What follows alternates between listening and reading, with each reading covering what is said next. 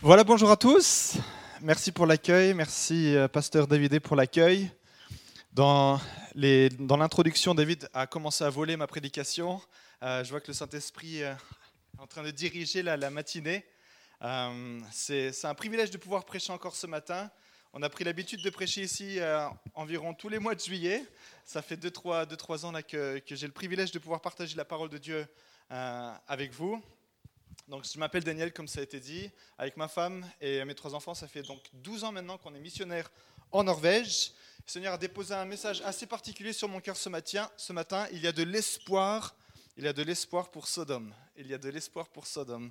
Et pour ceux qui m'ont déjà entendu euh, prêcher, euh, j'ai un parcours euh, donc missionnaire et puis le Seigneur nous a donné d'être formés donc en Norvège. Et euh, je travaille au sein du mouvement, ou plutôt de la maison européenne de prière Day and Night. Et notre cœur, notre vision, c'est de voir en fait la maison de prière ouverte jour et nuit, Day and Night, euh, avec la louange et la prière euh, 24/7, 24H. Et, euh, et à propos de 24H, quelle heure est-il? Donc en Norvège, quand on nous pose la question quelle heure est-il, on va dire eh bien combien est l'horloge? Combien est l'horloge? C'est un petit peu différent. On va nous dire quelle est l'horloge si, c'est 10h40, là, je ne sais pas quelle heure il est. Il est 10h30. S'il est 10h40 par exemple, en Norvège, on va dire il est 10 sur 11. Il est 10 sur la moitié de 11, pardon, il est 10 sur la moitié de 11. Donc il faut apprendre, voilà comment est-ce qu'on dit l'heure. Et, je me pose la question, moi, quelle heure il est Quelle heure il est sur l'horloge, l'horloge de Dieu? Quelle heure il est sur l'horloge de Dieu? Je ne sais pas si ça vous, a- ça vous est déjà arrivé de manquer un rendez-vous super important. Euh, on est super stressé, on a un re- rendez-vous super important, puis tout d'un coup on s'est rendu compte qu'on s'est trompé dans l'heure. Et puis euh, là on commence à suer, on commence à courir. Euh, je me rappelle, j'avais un examen, un examen de Norvège justement, de norvégien. Et puis je devais me rendre dans un lieu justement pour le, lieu de l'examen. Et je pensais que c'était le même lieu que là où on faisait les, cours de norvégien. Je me rends donc à, à- à l'examen et je me rends compte que là, non, c'était pas là, c'était dans un autre endroit. Donc je commence à courir, je me stresse, c'est un autre bâtiment, c'est une autre salle. J'arrive, je frappe à la porte, j'ouvre la porte de l'examen et puis, euh, et puis euh, ceux, qui, ceux qui étaient là, qui avaient donc, euh, qui, faisaient l'examen, ils, ils me ferment la porte au nez, ils me disent non, non, l'heure est déjà passée. Donc je m'assois dans la salle d'attente, puis j'espère pouvoir passer parce que c'est l'examen, puis sinon il faut le repasser dans six mois. Et puis par la grâce de Dieu, j'ai- pu, passer l'examen une demi-heure après, puis je l'ai eu. Alléluia. Et puis, et puis il s'agit euh, d'être à l'heure. Il s'agit d'être à l'heure. Vous êtes d'accord avec moi? Il s'agit d'être à l'heure. Et si on manque les rendez-vous divins, eh bien finalement, on manque quelque chose de super important. Le Seigneur parle euh, de différentes manières, et puis il utilise souvent des images, des paraboles. Je ne sais pas si vous êtes familier avec la parabole des ouvriers de l'heure de, de- la onzième heure, les ouvriers de la onzième heure. Et je ne vais, je vais pas forcément en parler, mais c'est la onzième heure. C'est comme si c'était la dernière heure. Je me pose la question, si on n'est pas, si on n'est pas là sur l'horloge de Dieu, si on n'est pas 10 sur la moitié de 11, si- s'il n'est pas 10h40 sur l'hor- sur l'horloge de Dieu, je me, pose, la question. Le Seigneur nous parle eh bien, d'un temps dans l'humanité avant son retour qui sera identique au temps de Noé et au temps de Lot.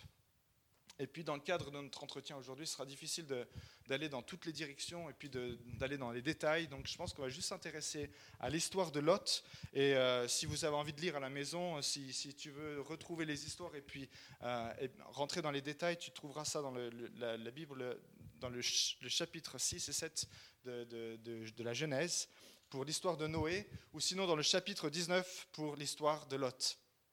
Et donc, euh, comme, comme je le disais, on va, on va pas couvrir euh, tous les détails ce matin, mais on va s'intéresser à deux choses. L'évangile, c'est la puissance de Dieu, premièrement, et deuxièmement, la puissance de Dieu au quotidien.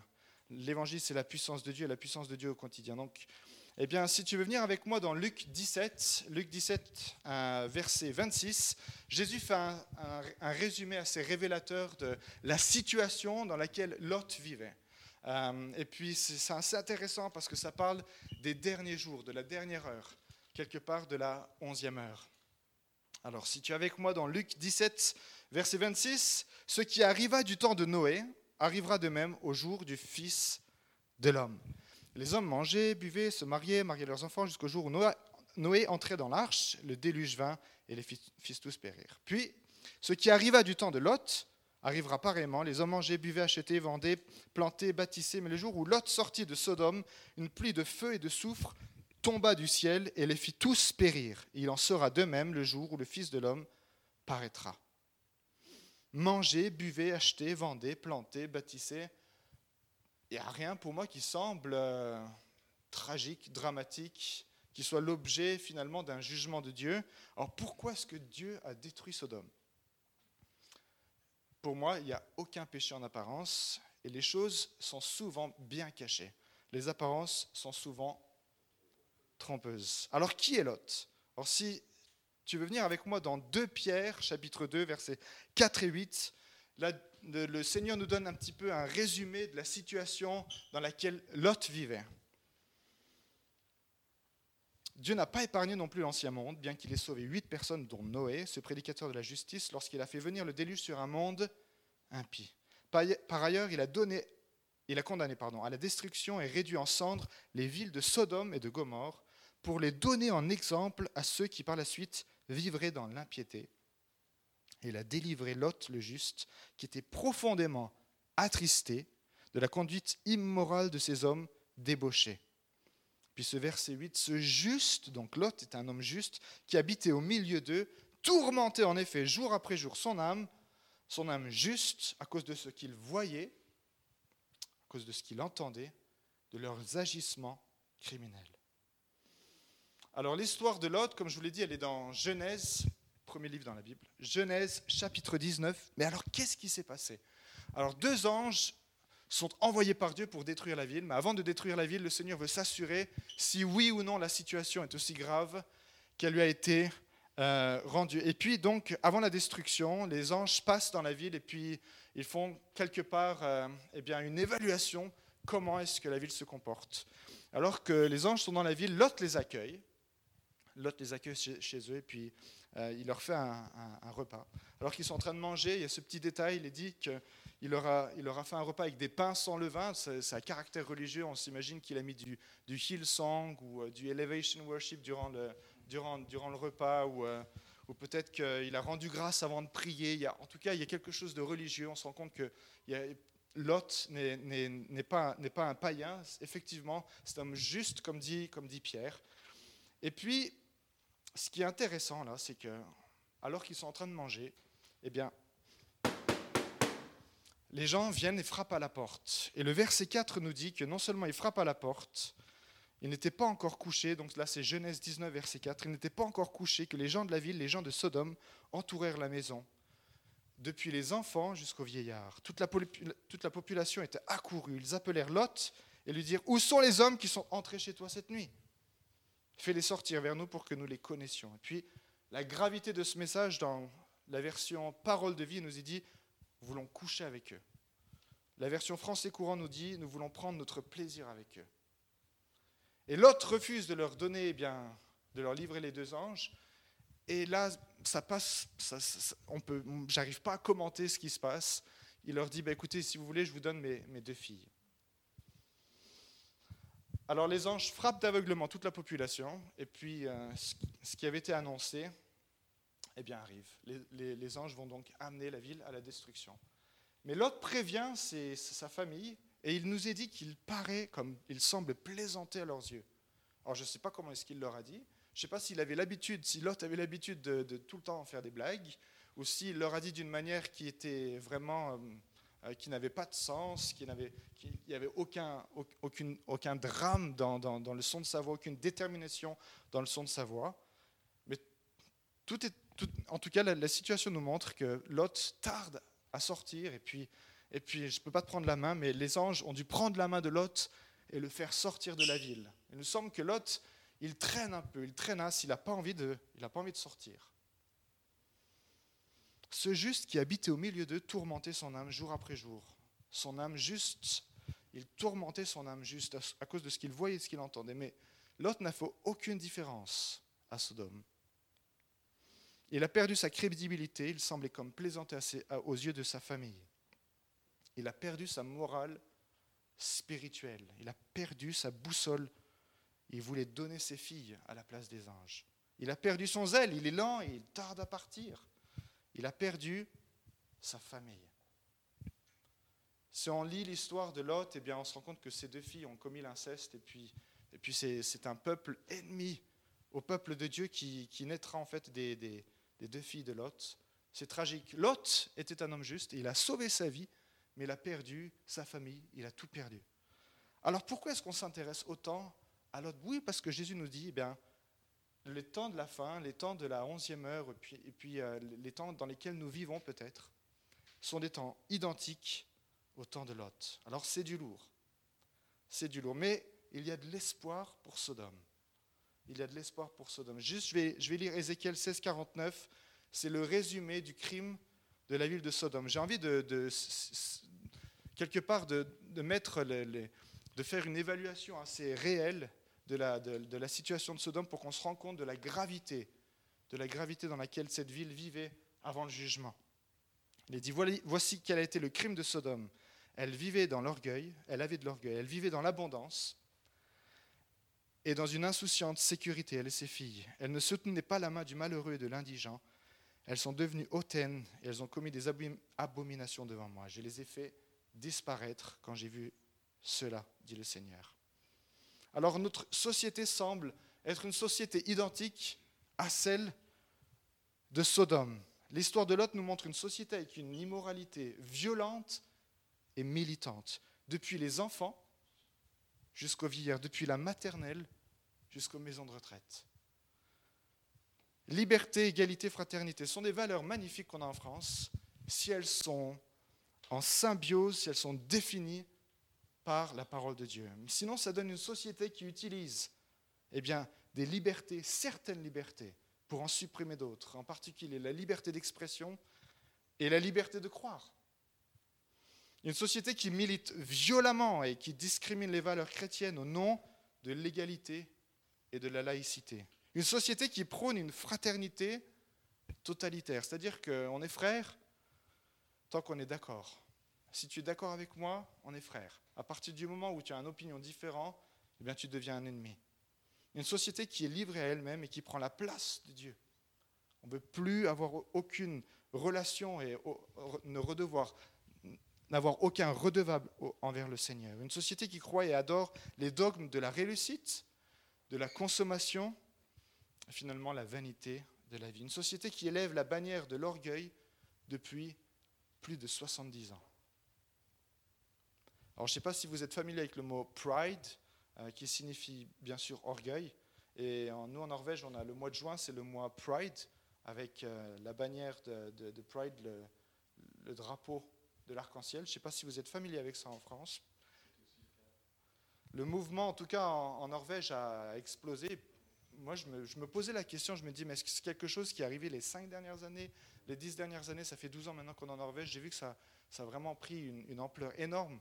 Cette année, c'était, on n'a jamais vu ça. Mais ça fait plus de 70 ans que le mouvement a été lancé. Ça fait plus de 70 ans que le mouvement a été lancé il est interdit de discriminer, en tout cas en Norvège, il est interdit de discriminer sous peine de sanction. Il est interdit d'aider les gens qui le souhaitent sous peine de sanction. Il est interdit d'interdire. Il est interdit d'interdire. En Norvège, l'Église luthérienne a maintenant euh, adopté aussi un nouveau dogme, c'est-à-dire qu'on on prêche que ce qui compte, c'est la fidélité à l'amour, et, euh, euh, peu importe les orientations sexuelles. En France, les défilés du mois de juin s'appellent la marche des fiertés. je ne sais pas si vous, êtes familier aussi avec ça. La France est beaucoup plus conservative certainement que, que la Norvège, mais il y a une vague qui frappe l'Europe en ce moment. Et si l'Église d'or, à la manière de Lot, donc Lot, le, personnage dont on a parlé, eh bien, on va voir que la société va périr sans que nous fassions aucun changement dans la société.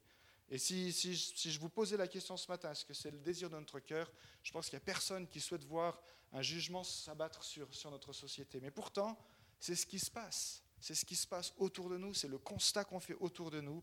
Et ce dont nous avons besoin avant de, donner nos opinions et de critiquer notre gouvernement, de critiquer les politiciens, c'est de prier pour notre gouvernement de prier pour nos politiciens, c'est de prier pour ceux qui, qui ont des positions eh bien, dans, dans, la société. Ce dont le monde a besoin, ce n'est pas qu'on lui fasse la morale, mais c'est qu'on lui apporte l'évangile. Les amis, il y a de l'espoir pour Sodome. Il y a de l'espoir pour Sodome. C'est du lourd, mais il y a de l'espoir pour Sodome. Alors pourquoi? Oui, parce qu'on voit que le mouvement Pride, donc, qui élève la bannière de l'orgueil, le Seigneur dit si mon peuple s'humilie, je pense que vous connaissez par cœur, tout, ce, passage tout aussi bien que moi, de Chroniques 7.14, si mon peuple sur lequel est invoqué mon nom s'humilie, prie et cherche ma face, et s'il se détourne de ses mauvaises, mauvaises voies, je l'exaucerai des cieux et je lui pardonnerai son péché. Je guérirai son pays. Notre pays est malade.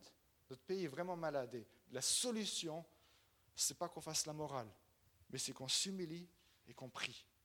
Il y a de l'espoir même pour un pays comme celui de, de. Alors là, je voudrais vous inviter si tu veux prendre ta Bible, et puis si vous l'avez ici, Matthieu 10, versets 14 et 15. Lorsqu'on ne vous recevra pas et qu'on n'écoutera pas vos paroles, sortez de cette maison, de cette ville et secouez la poussière de vos pieds. Je vous l'ai dit en vérité au jour du jugement, le pays de Sodome et de Gomorre sera traité moins rigoureusement que cette ville-là. Pourquoi le Seigneur dit ça? Parce que si le message avait été prêché à Sodome, apparemment, le Seigneur fait ici, nous fait comprendre que nos paroles, les paroles qu'on peut apporter, les paroles de l'Évangile, les paroles du royaume, peuvent être reçues dans une société comme celle de Sodome. Sodome n'a pas eu cette chance d'entendre l'Évangile. Et puis un peu plus loin, dans Matthieu 11, 23, 24, Matthieu chapitre 11, verset 23, verset 24. Malheur à toi, Corazin, malheur à toi, Bethsaïda, car si les miracles qui ont été faits au milieu de vous avaient été faits dans Tyr et Sidon, il y a longtemps qu'elle se serait repentie. Et en prenant, non seulement se repentir, mais en prenant le sac et la cendre. C'est pourquoi je vous le dis, au jour du jugement, Tyr et Sidon seront traités moins rigoureusement que vous. Et toi, Capernaum, seras-tu élevé jusqu'au ciel? Non, tu seras abaissé jusqu'au séjour des morts. Car si les miracles qui ont été faits au milieu de toi avaient été faits dans Sodome, elles subsisteraient encore aujourd'hui. Je vais juste répéter cette phrase. Si les miracles qui ont été faits au milieu de toi avaient été faits dans Sodome, elles subsisteraient encore aujourd'hui. C'est pourquoi je vous l'ai dit, aujourd'hui, jugement, le pays de Sodome sera traité moins rigoureusement que toi. Le royaume de Dieu, c'est de prêcher l'évangile, donc les paroles, premier passage, mais c'est aussi les miracles. Et l'impact de l'évangile à Sodome, c'est l'impact de, c'est vrai, moi, et puis ma, vie personnelle avec le Seigneur, et puis l'impact que j'ai dans la société. Et tu vas me dire, mais moi je suis un petit peu comme l'autre, je suis tout seul, j'ai l'impression d'être tout seul, moi et ma famille. L'impression d'être tout seul dans un monde de ténèbres. Mais écoute, si, je ne sais pas si ça t'est déjà arrivé de dormir avec un moustique dans la chambre. l'impact d'un moustique dans une chambre noire. Je ne sais pas si ça t'est déjà arrivé de dormir aussi avec une mouche dans une chambre. Ben, tu te rends compte que l'impact d'un moustique ou d'une mouche, ça peut aller très loin. Il suffit d'être persistant. Il suffit d'être persistant. Et l'évangile, c'est vraiment la puissance de Dieu. L'évangile, Romains 1, 16, l'évangile, c'est la puissance de Dieu. J'ai pas honte de l'évangile, car c'est la puissance de Dieu pour le salut de quiconque et quiconque croit.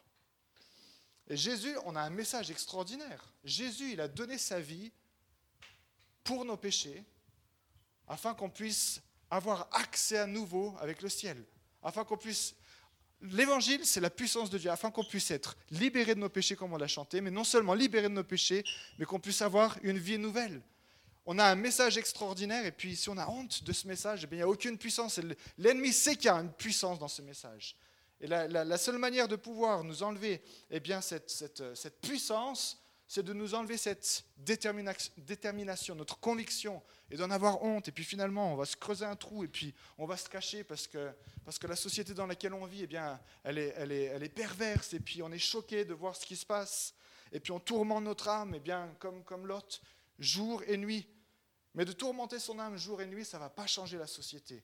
De critiquer aussi nos, nos, nos, leaders spirituels ou nos leaders politiciens, ça ne va pas changer la situation. Ce qui change la situation, c'est de s'humilier et de prier, de chercher la face du Seigneur. Trop souvent, on fait plus pitié qu'on fait qu'envie. Pourquoi? Parce qu'on manque de passion, d'enthousiasme et de conviction. Quand on prêche l'évangile, quand on prêche eh bien, notre, notre témoignage, quand on partage notre histoire, si on le fait d'une manière où on est, désolé d'être chrétien, je suis désolé, mais moi, ce ne sont pas mes convictions. Non, au contraire, notre message, c'est un, message d'espoir. Tout le monde attend, en fait, de recevoir ce message d'espoir, de l'entendre, de le voir être aussi manifester et puis, euh, euh, être confirmé par des miracles, des signes et des guérisons.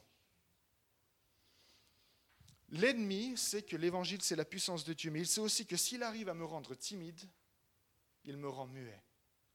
Si l'ennemi me rend timide, il me rend muet. Alors moi, j'ai envie d'être crédible. Je ne sais pas toi, mais moi, j'ai envie d'être crédible. Je n'ai pas envie que eh bien, les, gens autour de moi semblent, euh, que je sois pour eux un, sujet, de, un objet de, de, de rigolade. J'ai pas envie d'avoir honte, de l'évangile. J'ai envie de voir que la puissance de Dieu se manifeste quand on partage le message. Est-ce que Lot avait honte de sa foi? J'en sais rien. J'en sais rien. On, ne, le sait pas. On peut s'imaginer peut-être qu'il avait, un petit peu honte eh de la foi que Abraham lui avait transmise. On n'en sait rien. On savait, on sait en tout cas qu'il tourmentait son âme et que ça n'avait aucun impact sur la société. Et si la lumière ne brille pas, eh bien comment est-ce qu'on peut juger les ténèbres autour de nous? Nous sommes tués, je suis la lumière du monde. Jésus a dit, il est lui-même la lumière du monde, mais il a dit, vous êtes la lumière du monde, nous sommes la lumière du monde. Nous sommes la lumière du monde. Et l'Église, si elle n'est pas prise au sérieux, si elle a honte de l'Évangile, si elle est désolée d'être l'Église, comment est-ce que les gens peuvent voir notre lumière briller?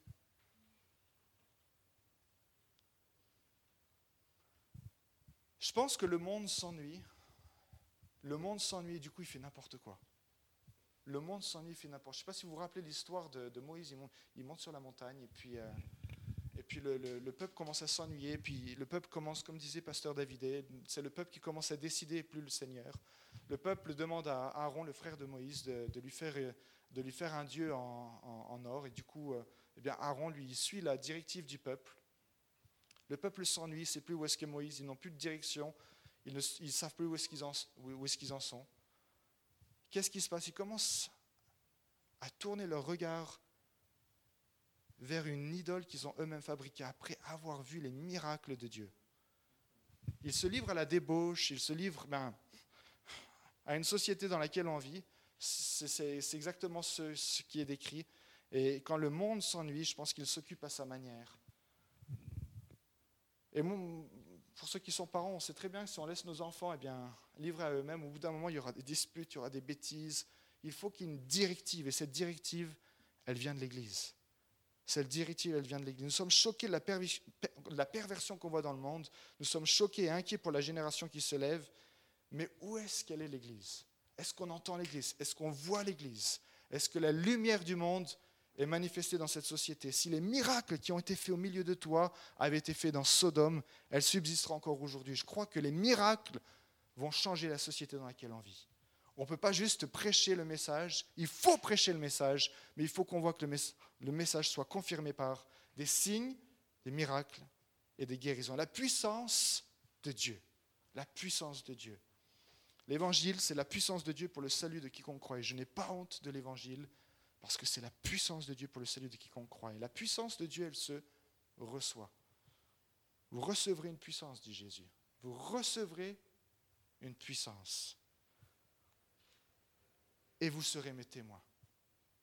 La puissance de Dieu qui nous donne une identité. Vous recevrez une puissance et vous serez mes témoins.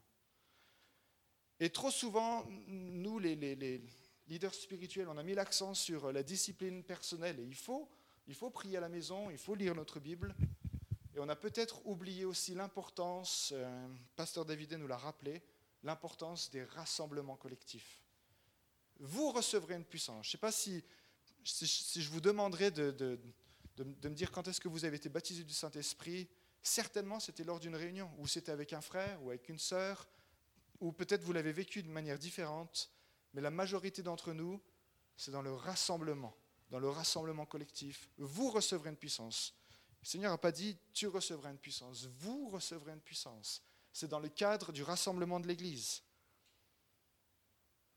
Si tu veux lire avec moi, regarde la bénédiction qu'il y a dans le rassemblement de l'Église. Éphésiens 3, 17, 18. En sorte que Christ, Éphésiens 3, 17, 18, en sorte que Christ habite dans vos cœurs, pas dans ton cœur, mais dans vos cœurs, par la foi, afin qu'étant enraciné et fondé dans l'amour, vous puissiez comprendre avec tous les saints quelle est la largeur, la longueur, la profondeur, la hauteur et connaître l'amour de Christ qui surpasse toute connaissance, en sorte que vous soyez remplis jusqu'à toute la plénitude de Dieu.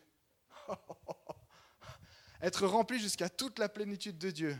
Être rempli jusqu'à toute la plénitude de Dieu. Ce qu'on peut l'avoir ici, être rempli jusqu'à toute la plénitude de Dieu. C'est le verset suivant.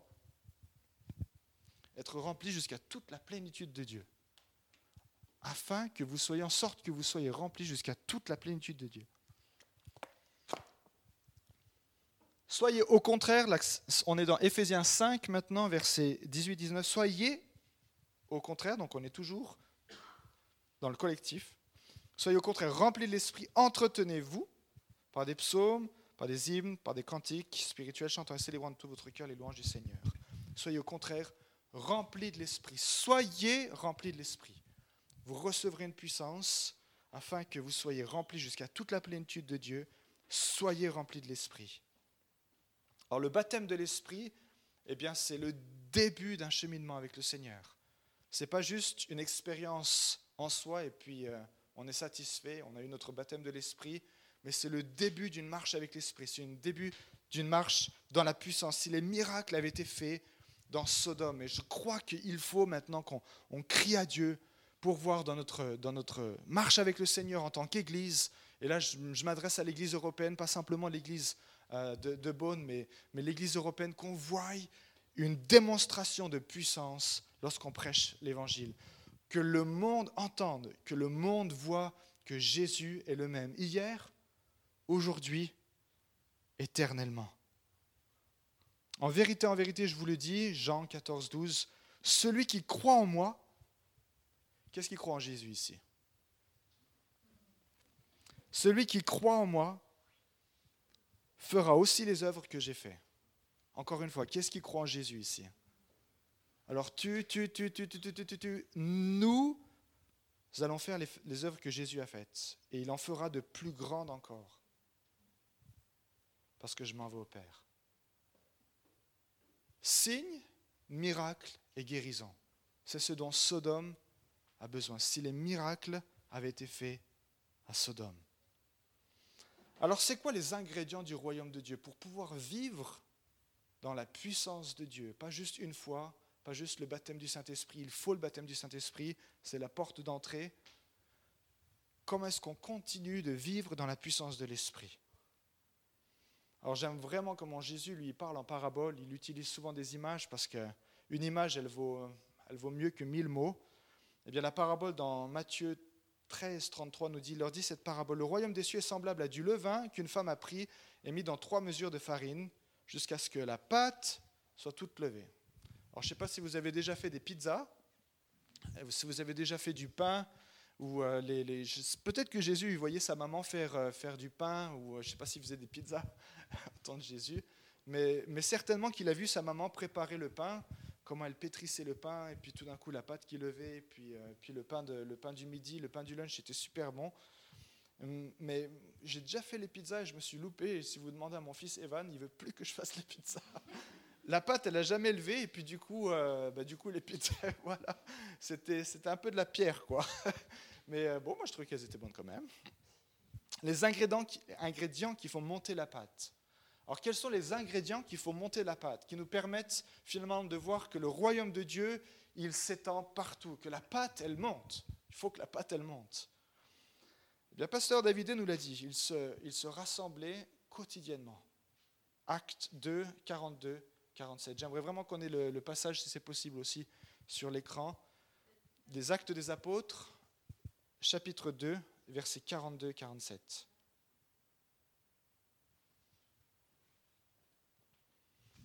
Dans ce passage, on voit qu'ils se rassemblaient non seulement quotidiennement, mais les ingrédients qui constituent le royaume de Dieu sont l'enseignement des apôtres, donc l'enseignement de la parole de Dieu, la communion fraternelle, la Sainte Seine et les prières. C'est aussi simple que ça, il n'y a rien de nouveau sous le soleil.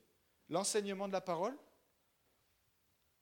l'enseignement, pardon, l'enseignement de la parole, la communion fraternelle, la Sainte Seine et les prières. Donc c'est la parole de Dieu, on se retrouve autour de la parole de Dieu, c'est l'amitié chrétienne, l'amitié fraternelle, l'hospitalité, la vie en commun, la générosité. C'est le culte, la Sainte Seine, les différents aspects de nos célébrations, Noël, Pâques, etc. Et puis les réunions de prière. Et pour, vivre cette vie de miracle, ce qui est intéressant, c'est que souvent on voit dans, les actes des apôtres que il est dit qu'ils avaient tout en commun et ils associent ça tout de suite avec la vie de miracle. Le verset après, la vie hors du commun. On voit que la vie tout en commun, la vie en communauté, la vie de générosité, la communion fraternelle, le fait qu'on soit ensemble, et pas juste deux heures le, dimanche matin, il faut venir au culte, mais c'est une vie au quotidien, une vie fraternelle, une vie au quotidien, c'est tout en commun, c'est le terreau du hors du commun. C'est-à-dire que lorsque l'Église devient une réelle communauté, lorsque nous prenons les choses au sérieux, le monde commence à nous prendre au sérieux. Lorsque le dosage des ingrédients du royaume de Dieu, ce n'est pas simplement l'enseignement une fois par semaine, mais on voit que c'est du quotidien.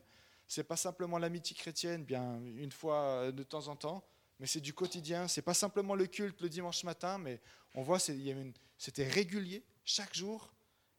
Les prières, pas simplement la prière, j'aime beaucoup les prières, le dosage quotidien, et eh bien là, la pâte, elle monte. Alors c'est vrai, il faut être sage. C'est vrai, il faut être sage, et on, le dit souvent, il faut être sage, mais comment est-ce qu'on définit la sagesse Comment est-ce qu'on définit la sagesse On se trompe souvent nous-mêmes à confondre nos raisonnements humains, notre sagesse humaine avec la sagesse de Dieu. La Bible a dit, celui qui manque de sagesse, qu'est-ce qu'il doit faire? Qu'il la demande à Dieu. Celui qui manque de sagesse, qu'il la demande à Dieu. Ça doit être un des passages que j'ai le plus euh, utilisé ces dernières, euh, dernières semaines, ces derniers mois. J'ai crié au Seigneur, donne-moi ta sagesse, Seigneur Aide-nous, Seigneur, donne-moi ta sagesse, Seigneur. La sagesse d'en haut, elle s'obtient par révélation, pas par raisonnement. Et si on est à genoux et qu'on crie au Seigneur, Seigneur, donne-moi ta sagesse, Seigneur, donne-moi ta sagesse, qu'est-ce qui se passe? Ben, Le Seigneur va nous donner sa sagesse. Le Seigneur, il va nous conduire selon les révélations qu'il nous donne. Le don de la parole de sagesse, l'onction de sagesse, l'esprit de sagesse. Le moment est venu plus que jamais pour nous de demander la sagesse de Dieu, non seulement pour nous, mais aussi pour ceux qui nous gouvernent. Vous avez le droit de dire Amen. Hein.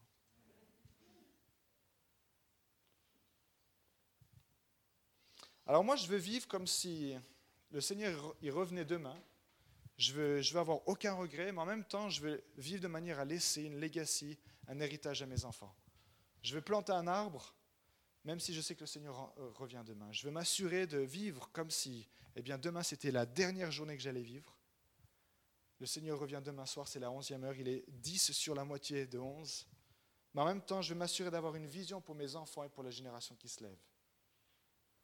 Alors à Day and Night, notre, notre ministère, notre maison européenne de prière, on a, vraiment un rêve, c'est de voir l'accomplissement de la prière de Jésus. Jésus dit dans sa prière que ta volonté soit faite sur la terre comme au ciel. Qu'est-ce qui se passe au ciel, les amis? On chante, on loue, il y a la louange autour du trône, sans cesse les anges crient Saint, Saint, Saint est le Seigneur. Alors quand Jésus dit que ta volonté soit faite sur la terre comme elle est faite au ciel. Il y a la louange 24H dans le ciel. On veut voir la louange 24H ici-bas sur la terre. C'est la vision de notre maison de prière. Il y a aussi la prière incessante de Jésus qui intercède pour nous continuellement. Et on veut voir cette intercession de l'Esprit aussi être manifestée 24H dans la maison de prière. Pourquoi je dis ça? Oui, parce que notre vision, c'est de revenir, si vous préférez, au quotidien, de voir tous les jours la maison de Dieu ouverte, d'être pris au sérieux à nouveau par notre société. On, prend notre travail au sérieux, on prend notre vocation au sérieux, notre foi, on veut la vivre à fond. On veut la vivre à fond. L'an dernier, septembre 2020, j'ai donc quitté mon travail de salarié en tant qu'administrateur et je me suis lancé à 100% en tant que musiciennaire, c'est-à-dire je suis musicien et missionnaire dans, la maison de prière. On m'a confié la, responsabilité internationale de, donc de la maison de prière pour pouvoir exporter par la suite eh bien, notre, notre maison de prière dans, dans, les différentes nations en Europe. Et notre vision, c'est d'avoir l'Église ouverte jour et nuit. jour et nuit. Si quelqu'un a besoin d'être, de, pouvoir juste euh, venir et puis être dans, la présence de Dieu, l'Église sera toujours ouverte. Et, nous croyons que les mêmes mains qui sont élevées dans la prière, celles qui s'adressent à Dieu seront aussi posées sur les malades. On veut voir que les adorateurs sont aussi les intercesseurs. Les louangeurs sont aussi ceux qui prient et qui apportent eh bien, la guérison aux malades. Et c'est pour ça que nous voulons former les jeunes.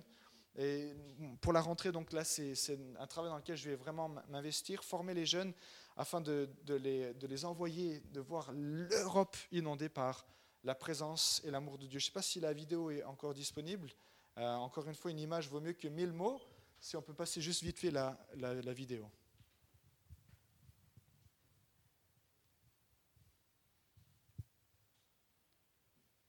C'est une formation pour les 19-29 ans. Euh, il faut attendre un petit peu, pas de problème. C'est une formation pour les 19-29 ans, euh, pour ceux qui ont à cœur finalement de consacrer un an pour le Seigneur. Consacrer un an pour le Seigneur. Et si vous vous rappelez cette, femme qui a brisé le jar et puis les disciples qui, qui ont été choqués, qui lui ont dit mais euh, cet argent on aurait pu l'utiliser pour le royaume de Dieu. Finalement, elle avait un an de salaire.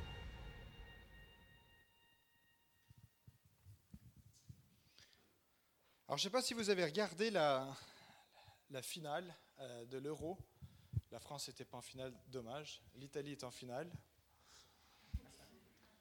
Mais quand on regarde une finale, on n'est pas juste euh, waouh, super, ouais, oh, ils ont marqué un but, super, frangin, ils ont marqué un but.